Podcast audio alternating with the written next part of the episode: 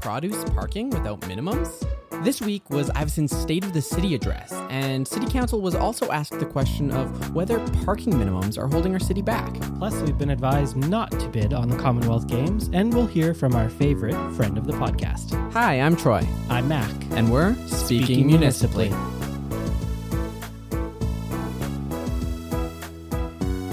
Welcome back to Speaking Municipally, episode 37. We're in the throes of summer now. Mac and I record in my upstairs office, and I'm in a semi bungalow, so the sun beats down on the roof. And when we started this podcast in August, we just about killed each other because of the heat in the room. Today it has reached almost 24 degrees in the room, so if we get parsnippity today, that is the only reason. Ooh, I like it. We still love you, dear listener. Cranking up the heat, it's the rapid fire segment. Starting today at 9 a.m., 101 Street and 102 Avenue between Manulife Place and City Center Mall will be closed to vehicle traffic for Valley Line construction. This closure will last a month, during which time neither vehicles nor cyclists can use the roadway. Pedestrians, however, will still be able to walk through the area near City Center Mall. A funny bit of irony since pedestrians are the ones least able to access the mall usually. After firmly cementing the Kenney Trudeau alliance in their Ottawa meeting last week, Justin Trudeau is coming to Edmonton today to dot the I's on the Iveson Trudeau alliance as he meets with our mayor. The report comes from Global News via their Global Trudeau Alliance. When asked if there was anyone he wasn't in an alliance with, the Prime Minister responded, Me and SNC Lavalin are super friends off right now, so if you could tell the Simpson that, that'd be great. The Edmonton Telephone Historical Center is calling it quits after the board played operator to the museum for 31 years. We're just not dialed in to what people want, and we didn't want to phone it in, so we're hanging it up. The best case scenario for revitalizing the popularity of the museum is to come back in 50 years and dedicate the museum to Samsung, making the board the guardians of the galaxy. Speaking Municipally is a proud member of the Alberta Podcast Network powered by ATB. And one of the other members is fellow pun named friend podcast, the Well Endowed Podcast uh, by the Edmonton Community Foundation. It's hosted by Andrew Paul and Elizabeth Bonkink and produced by Lisa Pruden. And it explores the impact of passionate people who are working to make Edmonton a strong, vibrant city to live in. As, in contrast to us, we just rant about the city every week on the podcast. They actually create endowment funds to help prominent Edmontonians achieve their dreams. The podcast tells stories of how those endowments intersect with the community. It comes out a couple times per month, and you can read the show notes, subscribe, listen to it at thewellendowedpodcast.com.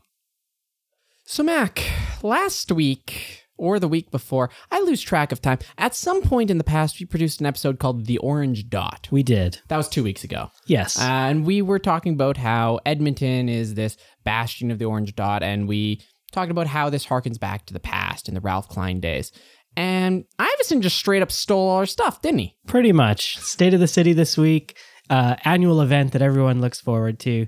Mayor Iveson got up in front of the packed room at the Edmonton Convention Center and delivered his speech. And this year, it sounded a lot like our podcast episode. He talked about how uh, the last time this happened, Edmonton was gutted and that we bore the brunt of public service cuts. And then he sort of made the case for why this time would be different and why the province should look to Edmonton to help solve all of its problems. So let's take a step back. The State of the City address, this is a annual address where the mayor gets up and like the State of the Union, which it emulates, he talks about his plans for the city, where we are, and where we're going forward. So typically it's a pretty uplifting event full of announcements. Last year we had Health City and his Or a couple of years ago was Health City. Oh. Last year was the Innovation Corridor, which we've Correct. talked about. Yep. Yeah, so we usually have these ambitious announcements really saying this is where we want our city to go.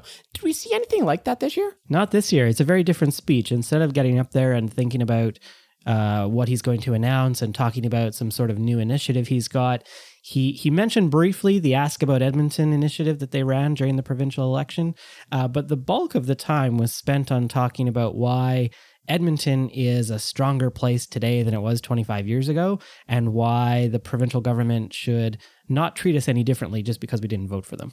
I think it's probably fair to say that the state of the city wasn't really addressed to Edmontonians as much as it was addressed to the new provincial government. Uh, I heard that Iveson was actually seated against the right across from the only UCP MLA in Edmonton, who's the municipal affairs minister, Kaycee Madu. Yep. Kaycee Madu. Yeah, Yeah, you're right. I mean, one of the things he said very clearly was that uh, he he talked about um, Premier, Premier Kenney's previous comments about Edmonton being important to the province, and Still feels weird to say Premier Kenney, it does. doesn't I it? had to spit it out. Um, and, and Iveson talked about how he wants to hold the government to account on that. He said Edmonton's success is integral to Alberta's success. And uh, the, the idea that Edmonton is deeply important to the government is something that he's going to continue to uh, champion and, and hold the government's feet to the fire on. He talked a lot about uh, the economy and, and sort of why it's more resilient now. And he talked about um, you know, how we have better infrastructure. One of the interesting things he talked about was the region. He said that in 2018, Metro Edmonton generated $100 billion towards Alberta's GDP. He said that's a third of Alberta's economy. He really made the case for Edmonton and Calgary together being this powerhouse and this partnership that could allow Alberta to be a successful province uh, beyond in the country. it bears reinforcing the idea that we can be unified with Calgary rather than competing with Calgary. Because we saw that, as we mentioned in the Orange Dot episode, Calgary didn't get public service cuts nearly to the extent that Edmonton did. Right. And I think this is what Iveson is specifically trying to avoid in this speech. Yeah, he said we can decide to chart a new course, leverage the complementary strength of both Metro Edmonton and Calgary, and build a globally competitive Alberta. So he was absolutely making the case that we can be stronger together. Um, in talking about Edmonton's strengths, he he talked about how we're not the same as we were in the mid '90s. He says Edmonton has grown and matured. He talked about uh, some of the recent success stories. So Improbable is a video game developer that set up shop here in, in Edmonton. He talked about AltaML. He talked about Health City and the work that they're doing. He said we're a far more resilient city now. And then he had what for me was the weirdest quote from the whole speech. He said, Edmontonians have demonstrated an adaptability that would put Darwin to shame. What does that mean? Yeah, I'm not sure. It just, it really stood out compared to everything else that he said. Charles Darwin didn't adapt. He Yeah. just observed the phenomenon. So I, I don't know why he would feel shame that people are adapting. Um, it's it's a weird weird line to throw in. It but was, and it was, it was sort of like maybe it was in an earlier revision and it just got kept for some reason. It was a little bit strange compared to the rest of, of what he was talking about. He did talk about city plan briefly and mentioned that this is uh, an important thing that Edmonton is working on. And then he talked about the enablers of the economy, um, things like infrastructure, transit, education, and health. Those were the big things that he talked about. Yeah. So again, speaking to the provincial government because this is what's on the chopping block. We want our hospitals, we want our schools to remain funded, be, and new schools because we're running out of high schools, and we want the Valley Line LRT West to continue to be funded. So laying these out as priorities for Edmonton and therefore priorities to the province seems like a tact. Usually at these things, there are a couple of comments or, or remarks or something that gets some applause, right? And and usually you can tell the mayor's caught off guard or whatever. There was only one of those. This time I don't have it off the top of my head. It'll be in our in our show notes, but there was a study recently about youth and how Edmonton was ranked above Montreal and Toronto and all of these other places um, as as a place for youth who want to come and and and um, you know build their futures in, in Edmonton, and that got a, a lot of applause from the people in the audience, and he wasn't expecting that, I don't think.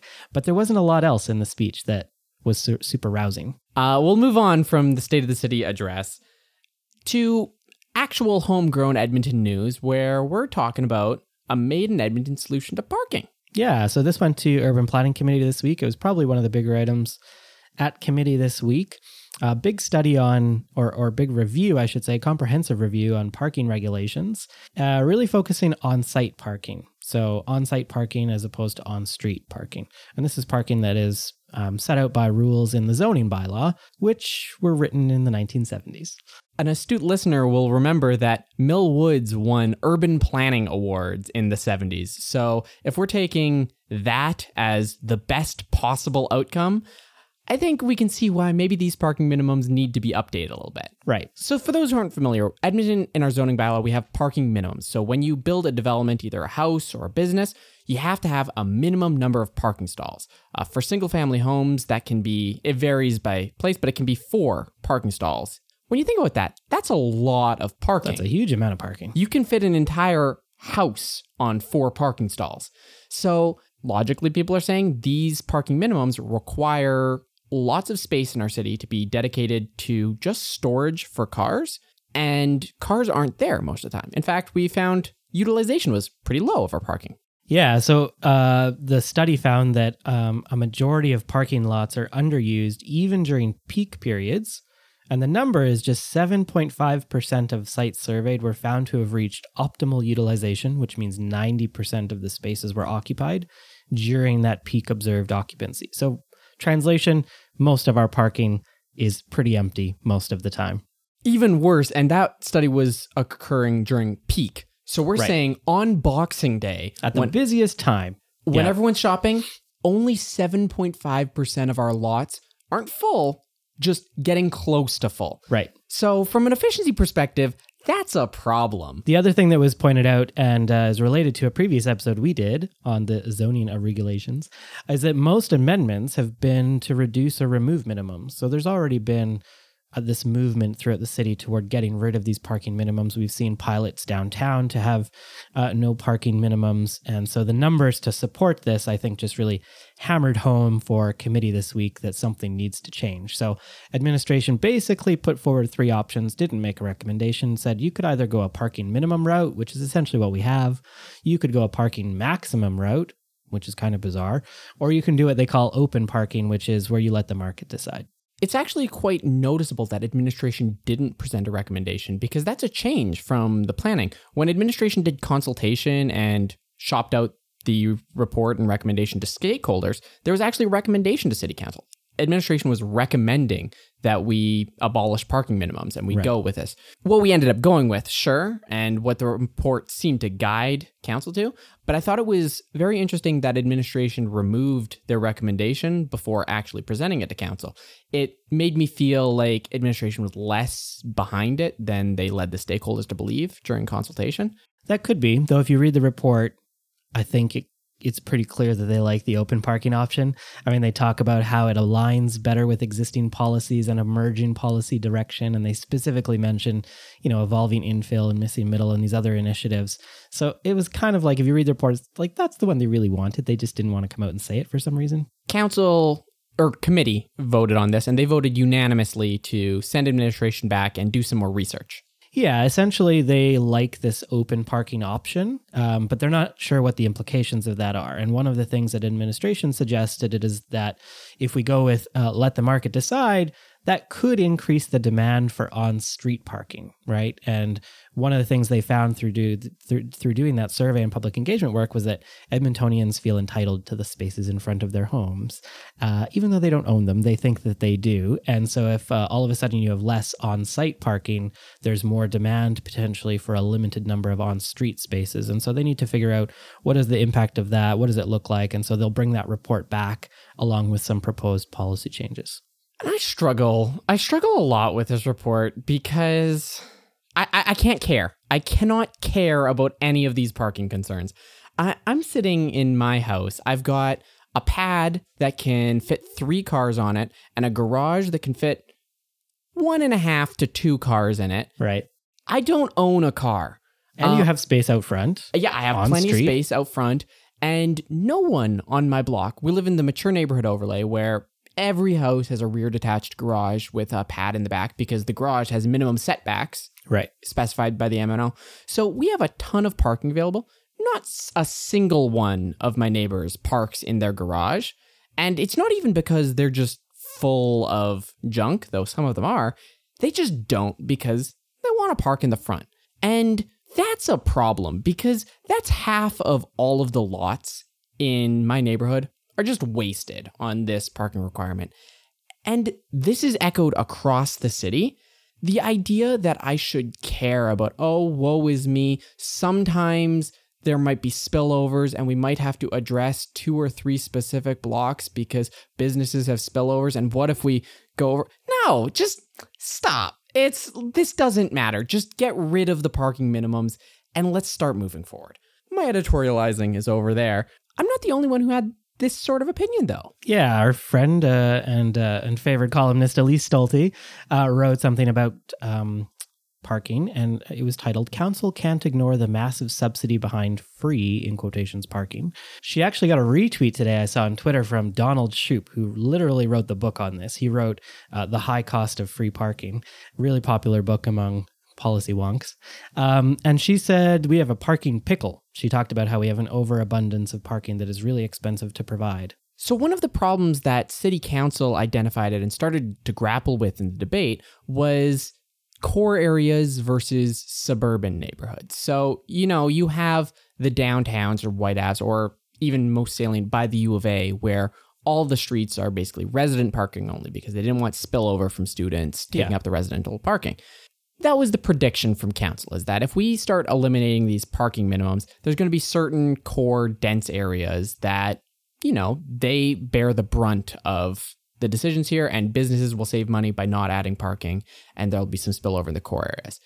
And I can empathize a bit with this point because it further subsidizes suburban sprawl. If we're not making concerted choices to make the suburbs pay their way, which Don Iveson still holding you to your campaign promise here, then what we effectively do is if we eliminate parking minimums, we make it more expensive to live in the core if you want a car and functionally nothing changes in the suburbs because there's tons of space out there. You've got pads, you've got street parking.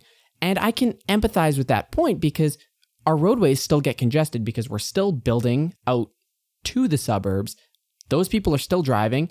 And meanwhile, people in the core are paying extra for any parking that they have or giving up parking and living a different lifestyle without materially saving much money.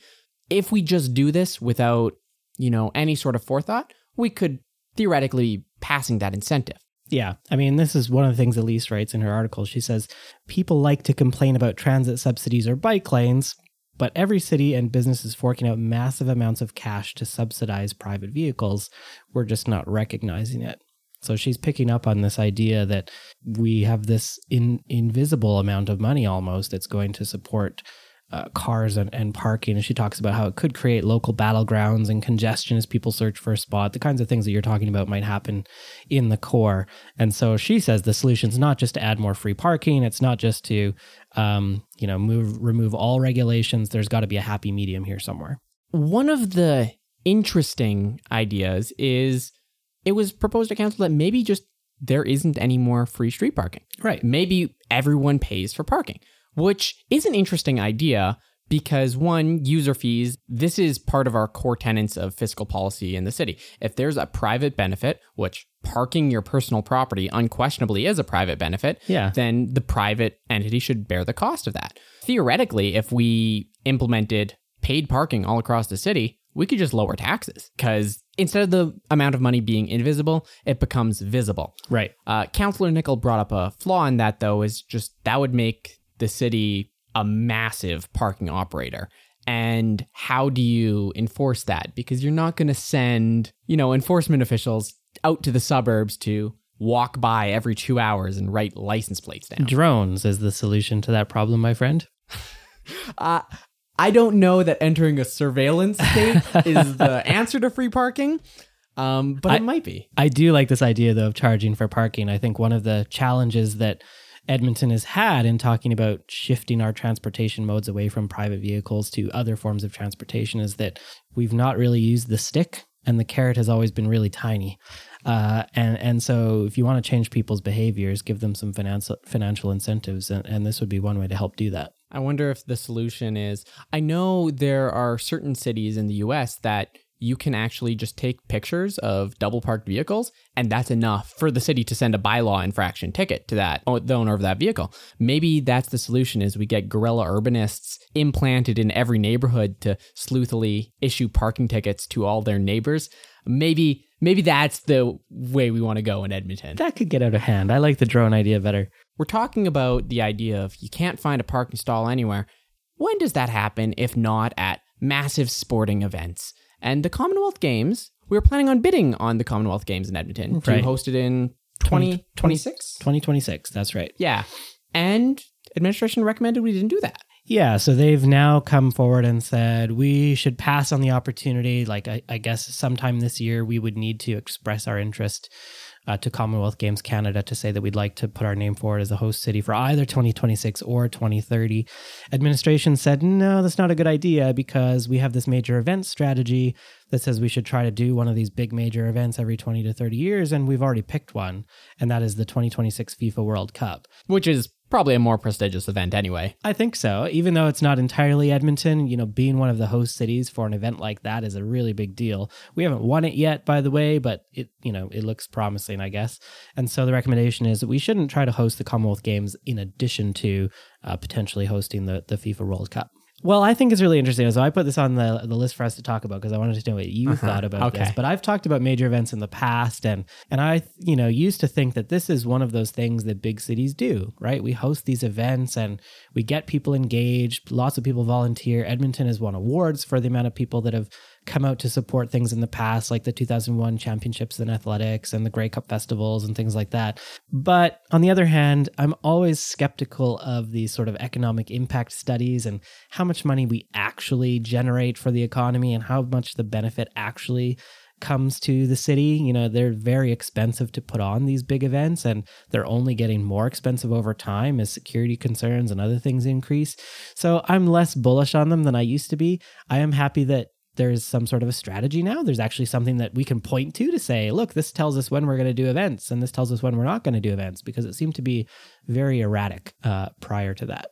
So, yeah, I'm in the same boat. I've never once trusted the economic impact numbers that an event boasts. It sure, $800 million is what the businesses in the area got during that event period, but how do we know that money wouldn't have been spent elsewhere? How do we know how much of that is truly out of town money versus people that would have came for a different festival anyway? Right. These, these are all sort of like nebulous numbers that it's clearly a best guess and maybe not even best.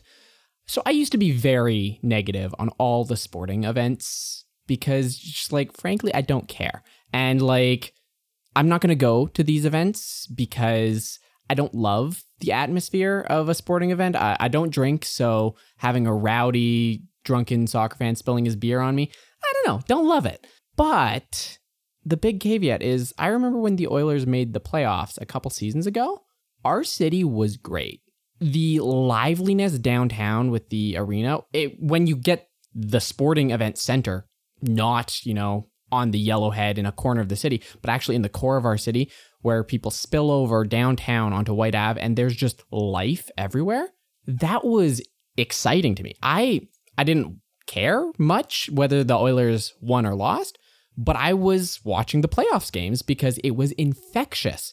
And if that life comes with every sporting event, I think that's something that you can't just purchase uh, with money. You can't just say, here's some money, go have a party. Well, maybe you could. Maybe that's the strategy. City council, instead of funding a sporting event, just gives everyone just a big party, free money to buy some MDMA. But barring that plan, I do love the idea of the life and vibrancy that it brings to the city. And I think the Oilers getting to the playoffs was the best possible selling point of people who were skeptical of the arena. I think during that period is when people who said, "Oh, we shouldn't have built the arena downtown. This is a stupid idea," or cats got the better of the city. I think that's when people started to realize, oh, there's a benefit here. Yeah, I think the Oilers are a unique example, though, right? Um, that's true. There's a lot that goes along with that that wouldn't come along with the Commonwealth Games or even a even a World Cup. Um, I agree with you that there's some benefit in that sort of camaraderie that comes out of these things and the sort of civic pride that people feel like my city hosted this really big thing, or in the case of the Oilers, you know, my team made it all the way. I remember the Cup run, the last Cup run that we had. It was like that, and you know, not the people burning garbage cans on Whyte Avenue, but the other stuff. Like there was a lot of excitement, and it was a lot of fun to be a part of, right? And these big spectacles um, can really do that, but they're fleeting, right? And they don't last. And so you've got to make sure that you get more return on it than it costs you to put on.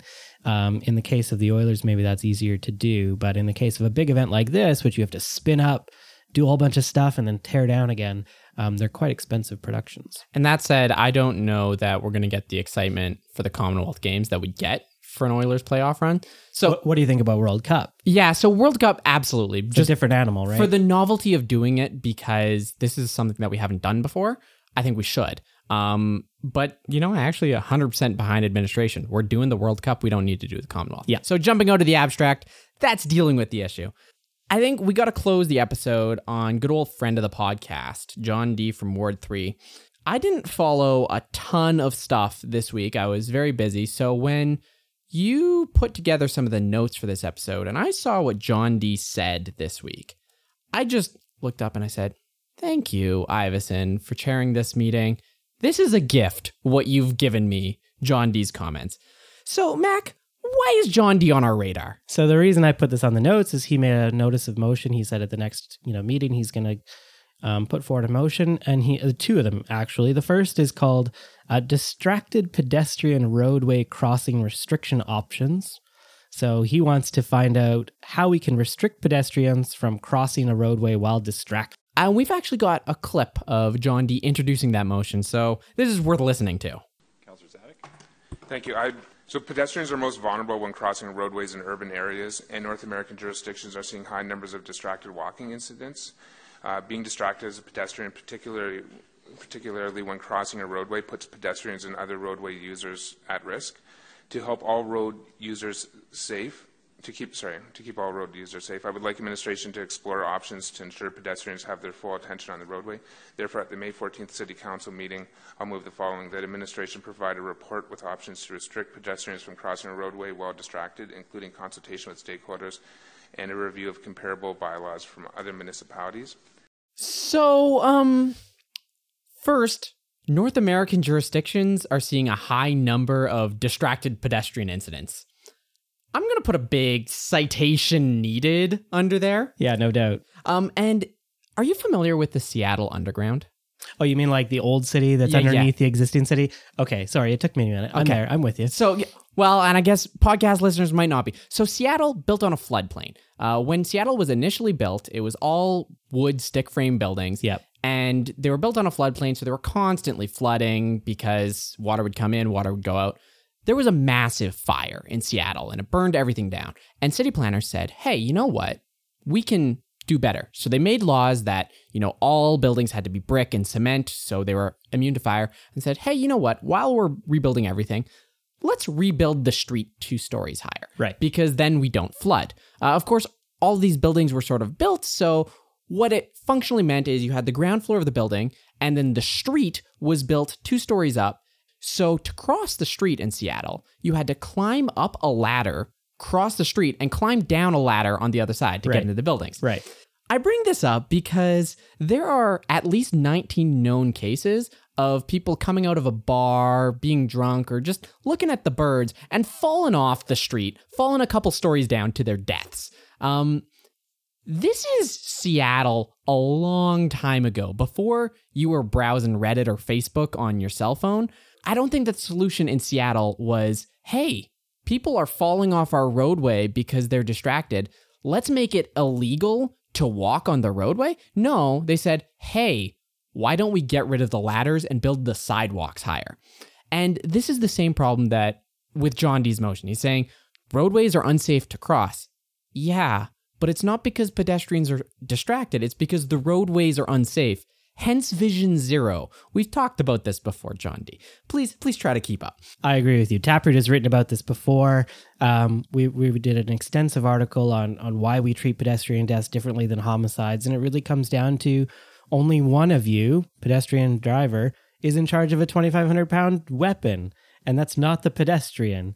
And so it shouldn't matter that you're distracted if you're if you're walking around because you're running into another pedestrian is not going to do any harm, but you getting hit by a vehicle really will. So it really just is another example of uh, this sort of pushback on on this trying to shift transportation modes and adopt things that actually make a difference for Vision Zero, and uh, and it puts the onus on the pedestrian, which is wrong. Well, and he specifically said, quote, being distracted as a pedestrian, particularly when crossing a roadway, puts pedestrian and other roadway users at risk. I don't know what risk I put the F 150 Yeah, at not when sure. I'm. Oh no, he's got his AirPods in. I'm going to need to take out a better insurance policy.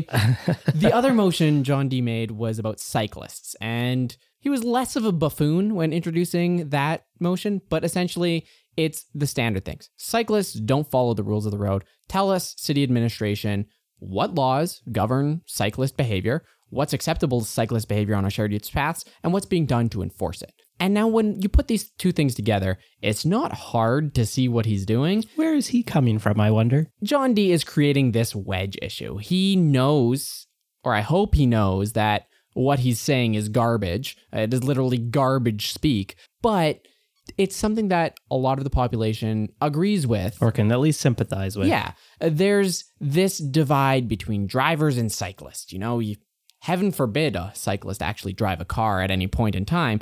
When you can create this wedge issue between himself and the mayor who's championing active transportation, then you've got a political divide. And this is politics 101. If you can create a wedge issue, you can rile people up, and people, despite what they'll say, prefer being angry to being calm. Mission accomplished. This motion administration is going to come back and say, the report in less callous terms are going to say, dude, you're a knob, stop it. but he doesn't need the motion to say anything. Right. he He's ju- already accomplished what he wanted to. by making the motion at the meeting and administration telling administration to do the report, he's already done everything he needs to. I guess we shouldn't have given him any coverage. Yeah, but you can't not. This is my life. It's listening to what John D says. Um, but that's all we really have time for this week, Except for an ad. except for an ad. Good call. Uh, this week, we're going to tell you about Perch, a podcast by ATB Financial. It's hosted by Rob Roach of ATB's economics and research team, and it connects with the experts, influencers, and big thinkers who are shaping our province. Each episode connects to the topic of the most recent issue of Perch, which is a research publication produced by ATB.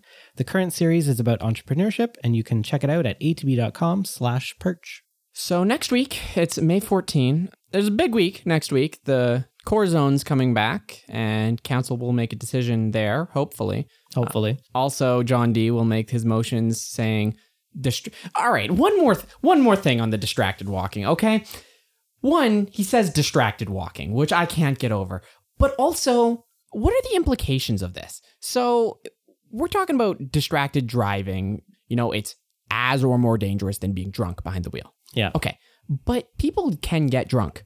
How do people who are drunk exist under this distracted walking law? If a cab is across the street from the bar and you want to get a ride home, how do you do it? You can't cross the road because you're drunk. You're a walker. They, you put all road users in danger when you cross the road without full sobriety and attention. Oh my God. I'm, I'm done. I'm done. Until next week, I'm Troy. I'm Mack. And we're Speaking municipally.